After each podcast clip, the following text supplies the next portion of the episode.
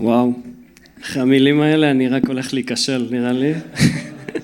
סתם, אבל uh, באמת uh, תמיד משמח לחזור לפה. אמרתי ליונתן, אני תמיד נכנס לבניין ויש לי זיכרונות מאוד uh, טובים ומתוקים מהזמן פה, באמת איך שקיבלתם אותי והזמן שהיה לנו יחד בקיץ 2019. אז אני באמת מודה לאדון, לקהילת כרם אל. אז בואו נתפלל לפני שנפתח יחד את הכתובים. אבינו שבשמיים, אנחנו מודים לך על ההזדמנות שאנחנו יכולים להתאסף יחד.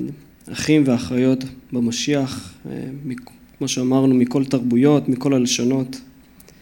יכולים להלל אותך, לקבל ממך, לשמוע ממך. תודה לך שאתה מדבר אלינו דרך דברך. אבא, כמו שכתוב בתהילים, יהיו לרצון אמרי פי והיגיון ליבי לפניך, אדוני צורי וגואלי. מתפלל שאתה תדבר דרכי. תן לנו לב לשמוע, תן לנו לב רך גם להגיב אה, ולפעול. אנחנו מודים לך בשם ישוע. אמן. אז אתם יודעים, יש עוצמה וחשיבות למילים אחרונות של אדם. יש כאלו שמשתפים תובנות אחרונות. לדוגמה, בוב מרלי שאמר, כסף לא יכול לקנות חיים. יש אחרים שבוחנים את עצמם בצניעות, כמו אייזק ניוטון, שהוא אמר, איני יודע איך אני נתפס על ידי העולם, אבל לגבי עצמי, נראה שהייתי כמו ילד שמשתעשע על שפת הים ומחפש אחר אבן חלקה יותר או צדפה יפה יותר מהרגיל, בעוד שהאוקיינוס הגדול של האמת מונח כולו לא גלוי לפניי. ויש לנו גם דוגמאות מהמקרא של כל מיני אנשים שאמרו מילים אחרונות מאוד עוצמתיות, חלקם טרגיות, כמו שמשון, נכון? שאמר תמות נפשי עם פלישתים, כשהוא עודף את עמודי תווך משני הצדדים שלו. או שיש לנו גם את הזעקה של סטפנוס אל עבר השמיים, שהוא אומר, אדוני, אל תפקוד עליהם את החטא הזה. ויש לנו גם אמירות קצת יותר ארוכות, מילים אחרונות, של יעקב כשהוא מברך את הבנים שלו, של משה, שירת האזינו לפני שנכנסים לארץ. והאיגרת השנייה לטימותאוס שאנחנו לומדים אותה היום ביחד, היא גם באותה קטגוריה. אלו המילים האחרונות של שאול אל הבן הרוחני שלו, אל טימותאוס, וגם בהם יש עוצמה וחשיבות. איך אנחנו יודעים שזה המילים האחרונות של שאול לטימותאוס? הוא כותב בפרק ד' בפסוק, בפסוק שש ושבע אני עצמי כבר מוסך כנסך ועת פטירתי הגיע. את המלחמה הטובה נלחמתי, את המרוץ השלמתי, את האמונה שמרתי. ולכן, אני לא יודע אם קראתם את האיגרת ממש בישיבה אחת, אבל אפשר ממש לחוש את העוצמה, את הרגש של שאול כשהוא כותב לטימותאוס. לדוגמה ממש למדתם לפני ש... כמה דרשות בפרק א', פסוק שלוש, הוא אומר, אינני חדל לזכור אותך בתפילותיי יומם ולילה, זכורות לי דמעותיך, ואני נחשף לראותך למען אמלא שמחה. ממש אפשר לשמוע את הרגש, את האהבה האמיתית והכנה שהייתה לו לטימותאוס. אז באיגרת הזאת אנחנו עדים להעברת המקל של השליח מדור המייסדים לדור הבא. לטימותאוס. ואתם יודעים, הנסיבות של המעבר הן נסיבות קשות והרבה מאוד מונח על הכף. טימותאוס, כמו שאנחנו זוכרים, הוא מנהיג צעיר. מורים ותורות שקר מטעים אנשים מן האמת. שאול עצמו סובל והוא כותב את האיגרת כשהוא כבול באזיקים בכלא ברומא בגלל הבשורה שהוא הכריז. וחלק מהמשרתים, כמו שאנחנו נקרא היום, עזבו את שאול, עזבו אותו בשטח, הפקירו אותו בשטח. והסכנה שעומדת לנגד עיני שאול היא שגם תימותאוס יפקיר את הבשורה ואת שאול בשטח. ולכן לאורך כל האיגרת אנחנו שומעים את העוצמה, את החשיבות, את ההפצרה, איך הוא מאיץ בתימותאוס לנהוג בכל מיני דרכים. והקריאה שאנחנו נראה היום היא קריאה פשוטה, אבל בו זמנית קשה. מה ששאול קורא לטימותאוס לעשות בכמה מילים זה להחזיק ולשמור את הפיקדון הטוב. ומה שאנחנו נעשה בדרשה הזאת, אנחנו נסביר מה זה אומר להחזיק ולשמור את הפיקדון הטוב, ואנחנו גם נראה כמה דוגמאות, אחת שלילית ואחת חיובית, של אנשים מהשטח שנהנו לקריאה הזאת וכאלה שדחו את הקריאה הזאת. אז בואו נפנה יחד אל השנייה, אל תימותאוס, אל פרק א', ואני מבקש מתהילה אשתי לקרוא מפסוק 13 עד 14. החזק במתכונת הדברים הבריאים אשר שמעת ממני, באמונה ובאהבה אשר במשיח ישוע. שמור את הפיקדון הטוב בעזרת רוח הקודש השוכנת בנו. אז כמו ששמענו בדרשות הקודמות, הקריאה של שאול לתימותאוס מזכירה לנו קצת את הקריאה של משה ליהושע, סוג של חזק ואמץ. אבל החזק ואמץ של שאול לתימותאוס כלל מספר דברים, ואני אזכיר דברים שכבר למדנו יחד. דבר ראשון, הוא קרא לו לעורר את מתנת ההוראה שאלוהים העניק לו, למרות הפחד שיכול להיות והיה בקרבו. ודבר שני, למדנו בשבוע שעבר, שהוא קורא לו להשתתף איתו בסבל למען הבשורה, למרות שיש בושה בקרבו, להתגבר על הרגשות האלה והתחושות האלה. ובפסוקים שאנחנו קוראים עכשיו, שאול מרחיב עוד יותר את הקריאה של החזק ואמץ לתימותאוס. והוא משתמש בשני פעלים שאני חושב שהם מקבילים ומתארים מציאות אחת ששאול היה רוצה לראות בחיים של תימותאוס. מצד אחד, החזק ומצד שני, שמור. הוא קורא לתימותאוס לאחוז בידיו מבלי להרפות מדבריו של שאול. ומהצד השני הוא אומר לו לשמור ולהגן בכל רמ"ח איבריו על הפיקדון מכל אויב. במילים אחרות מה שהוא אומר זה תחזיק בתורת השליחים ותשמור על בשורת המלכות של ישוע. וכמו שאמרנו בעבר, זה, זה לא שתלטנות של שאול, הוא לא חולה שליטה. למה הוא אומר לו להחזיק ולשמור? אני חושב שהוא אומר לו את זה בגלל שהתנהגות שכזאתי תואמת את אופי הפיקדון ש, שתימותאוס צריך להחזיק ולשמור. למה אני מתכוון? בואו נקרא שוב את הפסוקים. הוא כותב, החזק במתכונת הדברים הבריאים, כלומר דברים שהם נכונים, אמיתיים, יעילים אפילו. והוא אומר לו גם, שמור את הפיקדון הטוב, שחלק מתרגמים את זה כאפילו אוצר במקום פיקדון, ואפילו טוב יכול להיות במשמעות של יפה. זאת אומרת, הפיקדון הוא משובח, הוא מועיל, הוא אפילו נעים לעין ולאוזן. ולמה זה משנה? כי מי מאיתנו לא רוצה להחזיק באמת ובדברים טובים.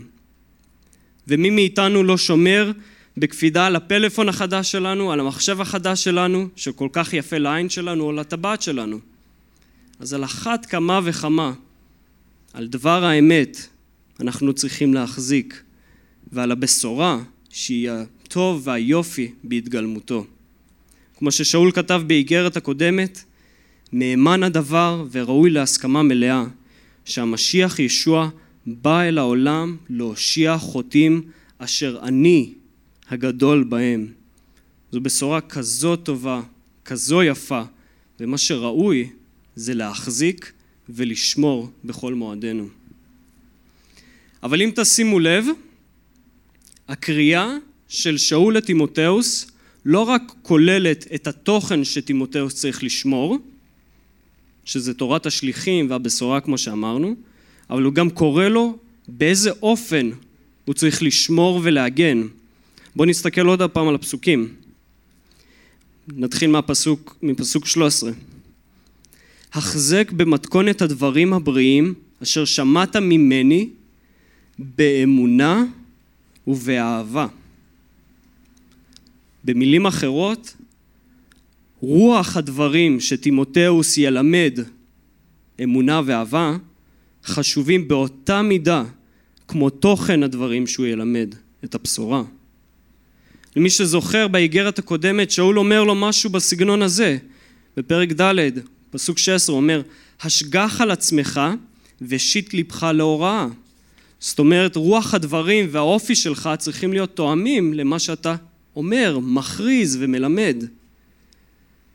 כמה עצוב זה אם אנחנו נספר על חסד אלוהים בחיים שלנו, אבל החיים שלנו יעידו שאנחנו מנצלים את החסד לרעה.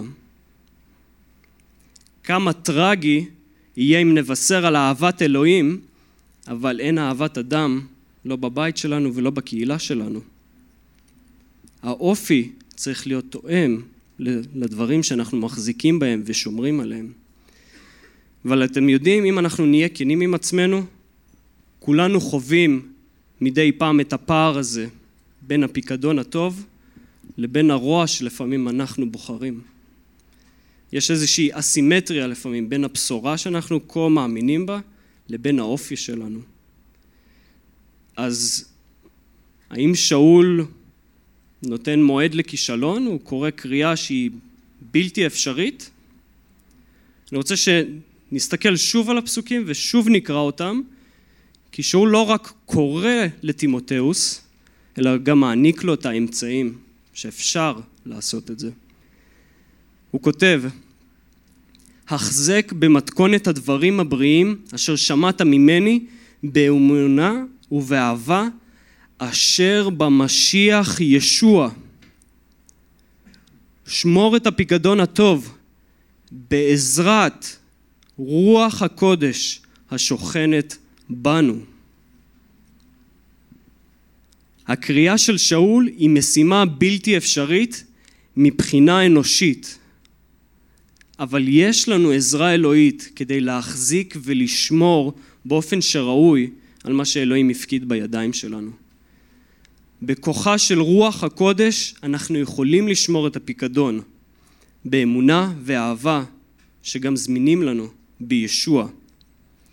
האמונה הכנה, כמו שקראנו אה, בפרק הראשון, באמת שכנה קודם בסבתא של תימותאוס ובאימא, ואחר כך היא הונחלה לטימותאוס, אבל המקור של האמונה הוא ישוע. אהבה ואמונה הם במקור מישוע, ולא רק שהם המקור ההתחלתי, הם גם המקור שמשמר את האמונה והאהבה בחיים שלנו. כמו ששאול, סליחה, כתב באיגרת הקודמת, בפרק א', פסוק 14, הוא אומר, חסד אדוננו שפע עליי יחד עם אמונה ואהבה אשר במשיח ישוע. אז יש לנו את האמצעי. אבל מה זה אומר בתכלס? שאמונה ואהבה נמצאים במשיח ישוע. ומה זה, איך בדיוק רוח הקודש נכנסת לכל התמונה הזאת? איך היא באמת עוזרת לנו לשמור ולהגן ולעשות את זה באופן הראוי? אז בואו נשתמש בדוגמה שהאדון ישוע עצמו לימד אותנו. ביוחנן ט"ו פסוק חמש אתם מכירים את זה בעל פה, הוא אומר, אני הגפן, אתם השריגים, העומד בי ואני בו עושה פרי לרוב, שכן בלעדיי אינכם יכולים לעשות דבר. כמו ששריגים מחוברים לגפן, מקור החיים שלהם, וככה הם עושים פרי, ככה גם איתנו תלמידי ישוע. בתקופה של ישוע שהוא היה עלי אדמות, זה בא לידי ביטוי בכך שאנשים פיזית עזבו מאחור את מה שהיה להם מאחור, הלכו אחרי ישוע, ישבו לרגליו, הקשיבו לתורתו, ככה זה היה. ואצלנו, אולי זה קצת שונה, ישוע לא מתהלך פה על הארץ, זה לא כמו במאה הראשונה, אבל מה שכן, ישוע לימד שהוא הולך לשלוח את המנחם, הוא הולך לשלוח את רוח הקודש, שמי שמאמין, רוח הקודש שוכנת בו, וככה יש לנו באמת קרבה אליו. שאול אפילו כותב שאחד מהדברים הנפלאים ביותר זה שישוע הוא בקרבנו, זה הסוד לתקווה. אז הקריאה של ישוע היא קריאה שעדיין רלוונטית אלינו. הוא עדיין אומר לנו בואו, בואו אליי, קחו עליכם את עולי ולימדו ממני. ומה שזה אומר עבורנו זה שישוע ורוח הקודש זמינים לנו בכל מקום ובכל רגע.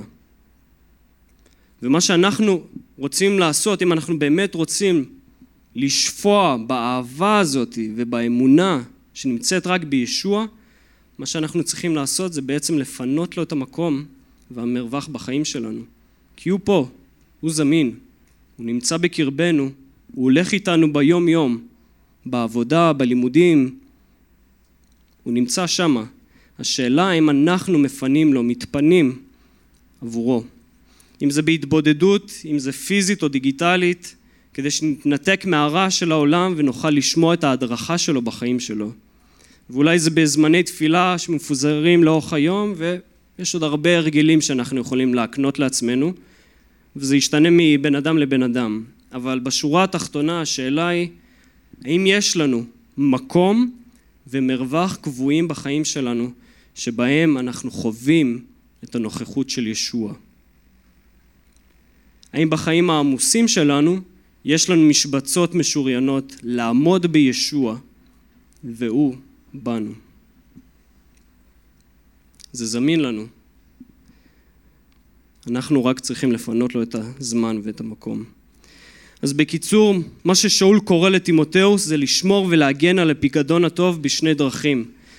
דבר ראשון, תוכן הפיקדון, שזה הבשורה ותורת השליחים, ומהצד השני, את אופי השמירה, באמונה ואהבה, שזמינים לנו באחדות שלנו עם ישוע ובהתחברות רוח הקודש.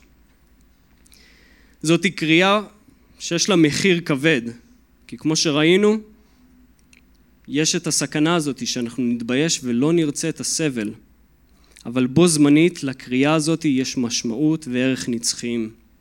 כמו שכתוב פסוק לפני מה שקראנו, בפסוק 12 כתוב יודע אני במי האמנתי ובטוח אני שהוא, אבינו שבשמיים, יכול לשמור את פקדוני ליום ההוא. יש ערך נצחי ומשמעות אם נענה לקריאה הזאת. אז הקריאה של שאול היא רלוונטית גם לנו היום. הבשורה גם לנו היא הופקדה בידיים שלנו והיום זה המשמרת שלנו להגן ולשמור עליה. גם אם המתנה שלנו היא לא הוראה, גם אם אנחנו לא כמו טימותאוס, לכל תלמיד של ישוע יש איזשהו חלק בפיקדון הזה. לכולנו יש מתנות רוחניות, לכולנו ניתן יכולות, כישרונות, וישוע לא רוצה שנמלוך איתו רק בעתיד הרחוק, הוא רוצה שכבר היום נמלוך איתו. אז הוא רוצה שאנחנו ניקח שותפות, לא כי הוא צריך אותנו, אלא כי הוא רוצה. בשאלה מה אנחנו נעשה עם הפיקדון הזה, מה אנחנו נעשה עם הקריאה הזאת ששאול קורא לטימותאוס וגם לנו. וחשוב לזכור שיש בעצם רק שתי אופציות בבחירה הזאת שיש לנו. יש או להחזיק ולשמור על הפיקדון, או שלא. אין אופציה שלישית. גם אם אני בוחר לא לבחור, בעצם בחרתי. זה לא נראה כל כך שונה מלבחור שלא. אז יש שתי אופציות, ואנחנו נראה עכשיו שתי דוגמאות חיות מהשטח של אנשים שנהנו בחיוב לקריאה הזאת, ולאנשים שסירבו לקריאה הזאת. אז בואו נקרא יחד מפסוק 15 עד 18 ונראה יחד את הדיווחים מהשטח. זאת אתה יודע, שעזבו אותי כל אלה אשר באסיה, ובכללם פיגלוס והרמוגניס. ישפיע אדון רחמים על בית אוניסיפורוס, כי פעמים רבות עודד את נפשי, ולא בוש בכבלי. אדרבה, בהיותו ברומא, שקד לחפשני, עד כי מצאני. ייתן לו האדון למצוא רחמים, מלפני אדוני ביום ההוא. אתה יודע היטב עד כמה הרבה לשרת באפסוס.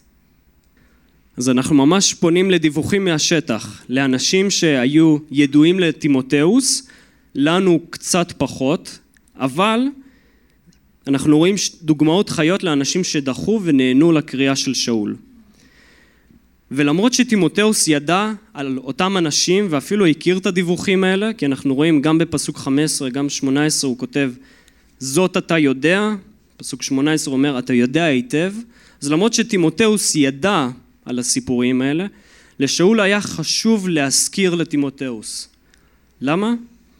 אני חושב כי הוא רצה לשקף לו את, את המציאות בשטח, מה באמת קורה, ומצד שני הוא גם רצה לעודד אותו, לא רק לקרוא לו, אלא גם להראות לו דוגמה חיה לא רק שלו, אלא של אנשים אחרים שנהנו בחיוב לקריאה הזאת. אז בואו נתחיל מהדיווח הראשוני שאנחנו רואים בפסוק 15, שזה דיווח של אנשים שדחו את הקריאה של שאול.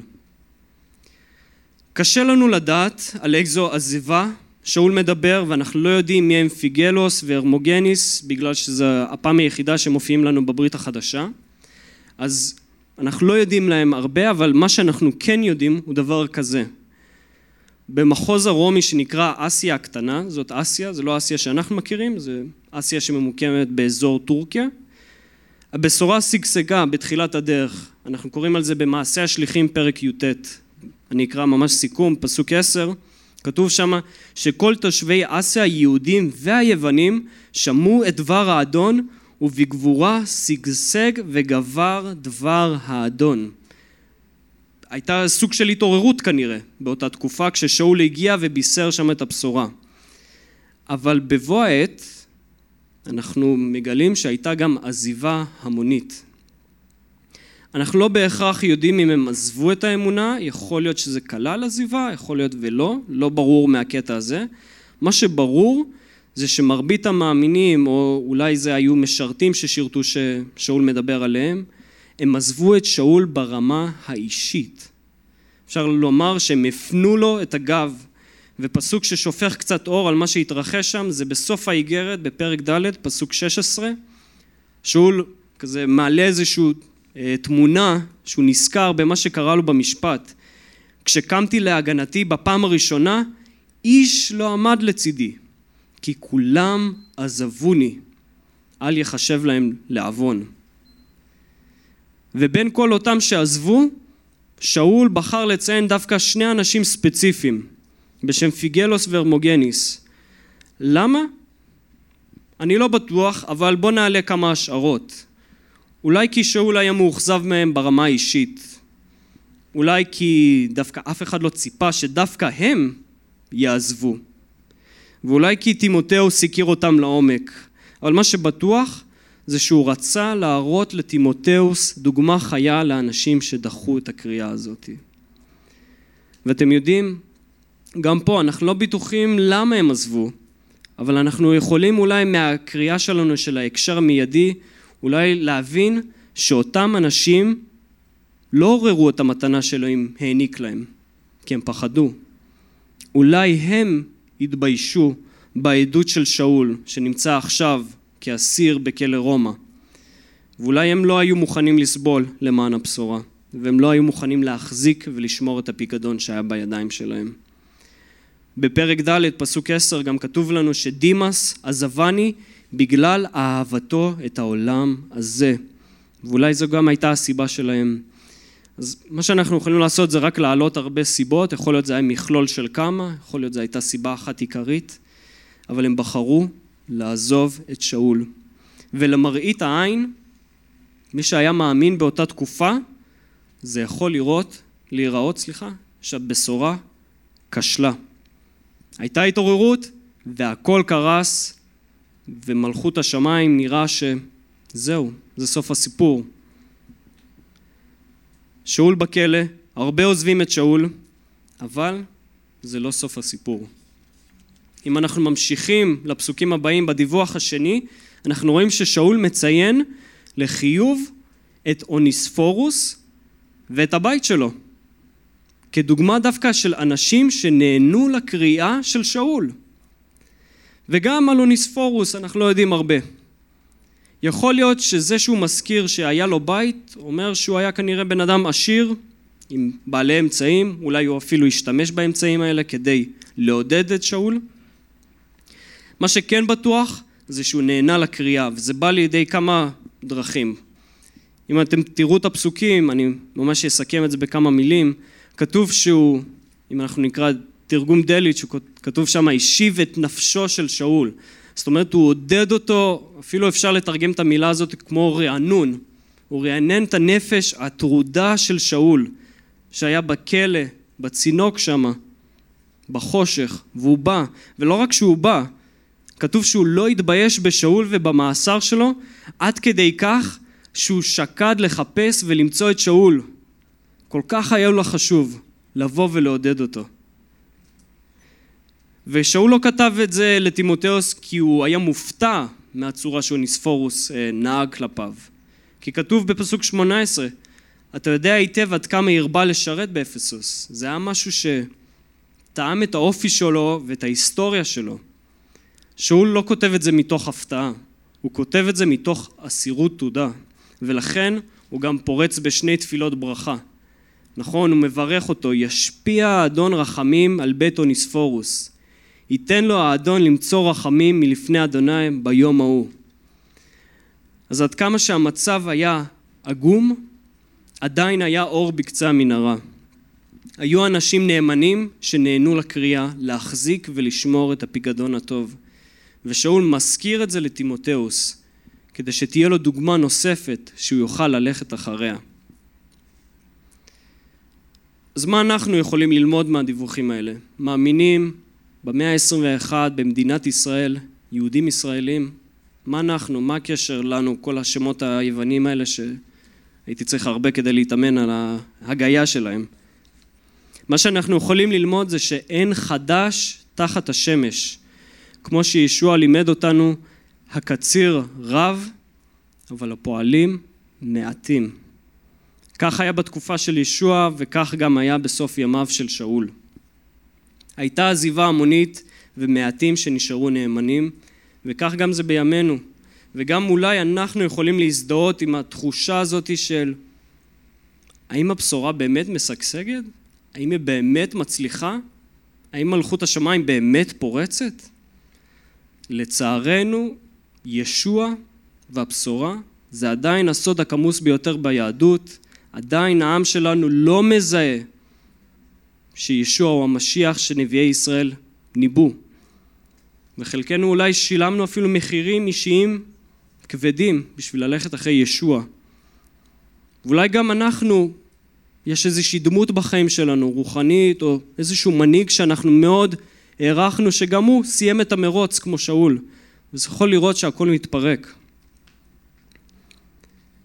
וזה יכול לעורר בנו פחד, אולי בושה, אולי אשמה, וזה בסופו של דבר יכול אולי להוליד עזיבה אצלנו בקרבנו, אבל זה לא חייב להיות הסיפור שלנו. עד כמה שמחיר הקריאה הוא כבד, יש לה ערך ומשמעות נצחיים כמו שאמרנו. שאול כותב בצורה כל כך יפה בשנייה לקורינטים בפרק ד', הוא כותב, הן צרתנו הקלה של הרגע מכינה לנו כבוד עולמים גדול ורב עד מאוד. ואין אנו צופים אל הדברים הנראים, אלא אל אשר אינם נראים. כי הדברים הנראים לשעה הם, אבל הבלתי נראים לעולמים. אז הברירה היא גם בידינו.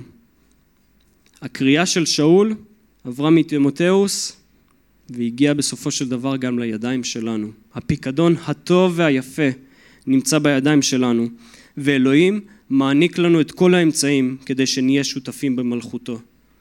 רוח הקודש שוכנת גם בקרבנו, וישוע גם עדיין משתוקק שאנחנו נעמוד בו והוא בנו. ומי ייתן ואנחנו נוכל להצטרף לשאול ולומר בסוף הימים שלנו, את המלחמה הטובה נלחמתי, את המרוץ השלמתי ואת האמונה שמרתי. ומי ייתן ואנחנו נשמע בחזרה מאדון ישוע בסוף ימינו את המילים יפה, עבד טוב ונאמן. היית נאמן במעט, אפקיד אותך על הרבה, בוא אל שמחת אדונך. אז מי ייתן שנחזיק ונשמור את הפיקדון הטוב לכבוד אלוהים. בוא נתפלל. אבינו שבשמיים, אנחנו מודים לך שאתה לא רק הושעת אותנו, סלחת לנו, הצדקת אותנו, אתה גם נתת לנו להיות שותפים במלכות שלך. נתת לנו להחזיק את הפיקדון הטוב והיפה, כלים שבורים שמחזיקים פיקדון טוב. זה פשוט חסד וזכות שאנחנו יכולים לעשות זאת. ותודה לך שאתה לא משאיר אותנו לבד. תודה לך שאתה מעניק לנו את כל האמצעים כדי למלא את רצונך בצורה ראויה. אבא, סלח לנו על הפעמים שאנחנו מזניחים את האדון ישוע שבקרבנו, את רוח הקודש. אנא אבא, תעורר בנו רצון לפנות לו זמן, שאנחנו נעמוד בו והוא בנו, ושהוא יעשה פרי ראוי לשמך. אנחנו מודים לך בשם ישוע, אמן.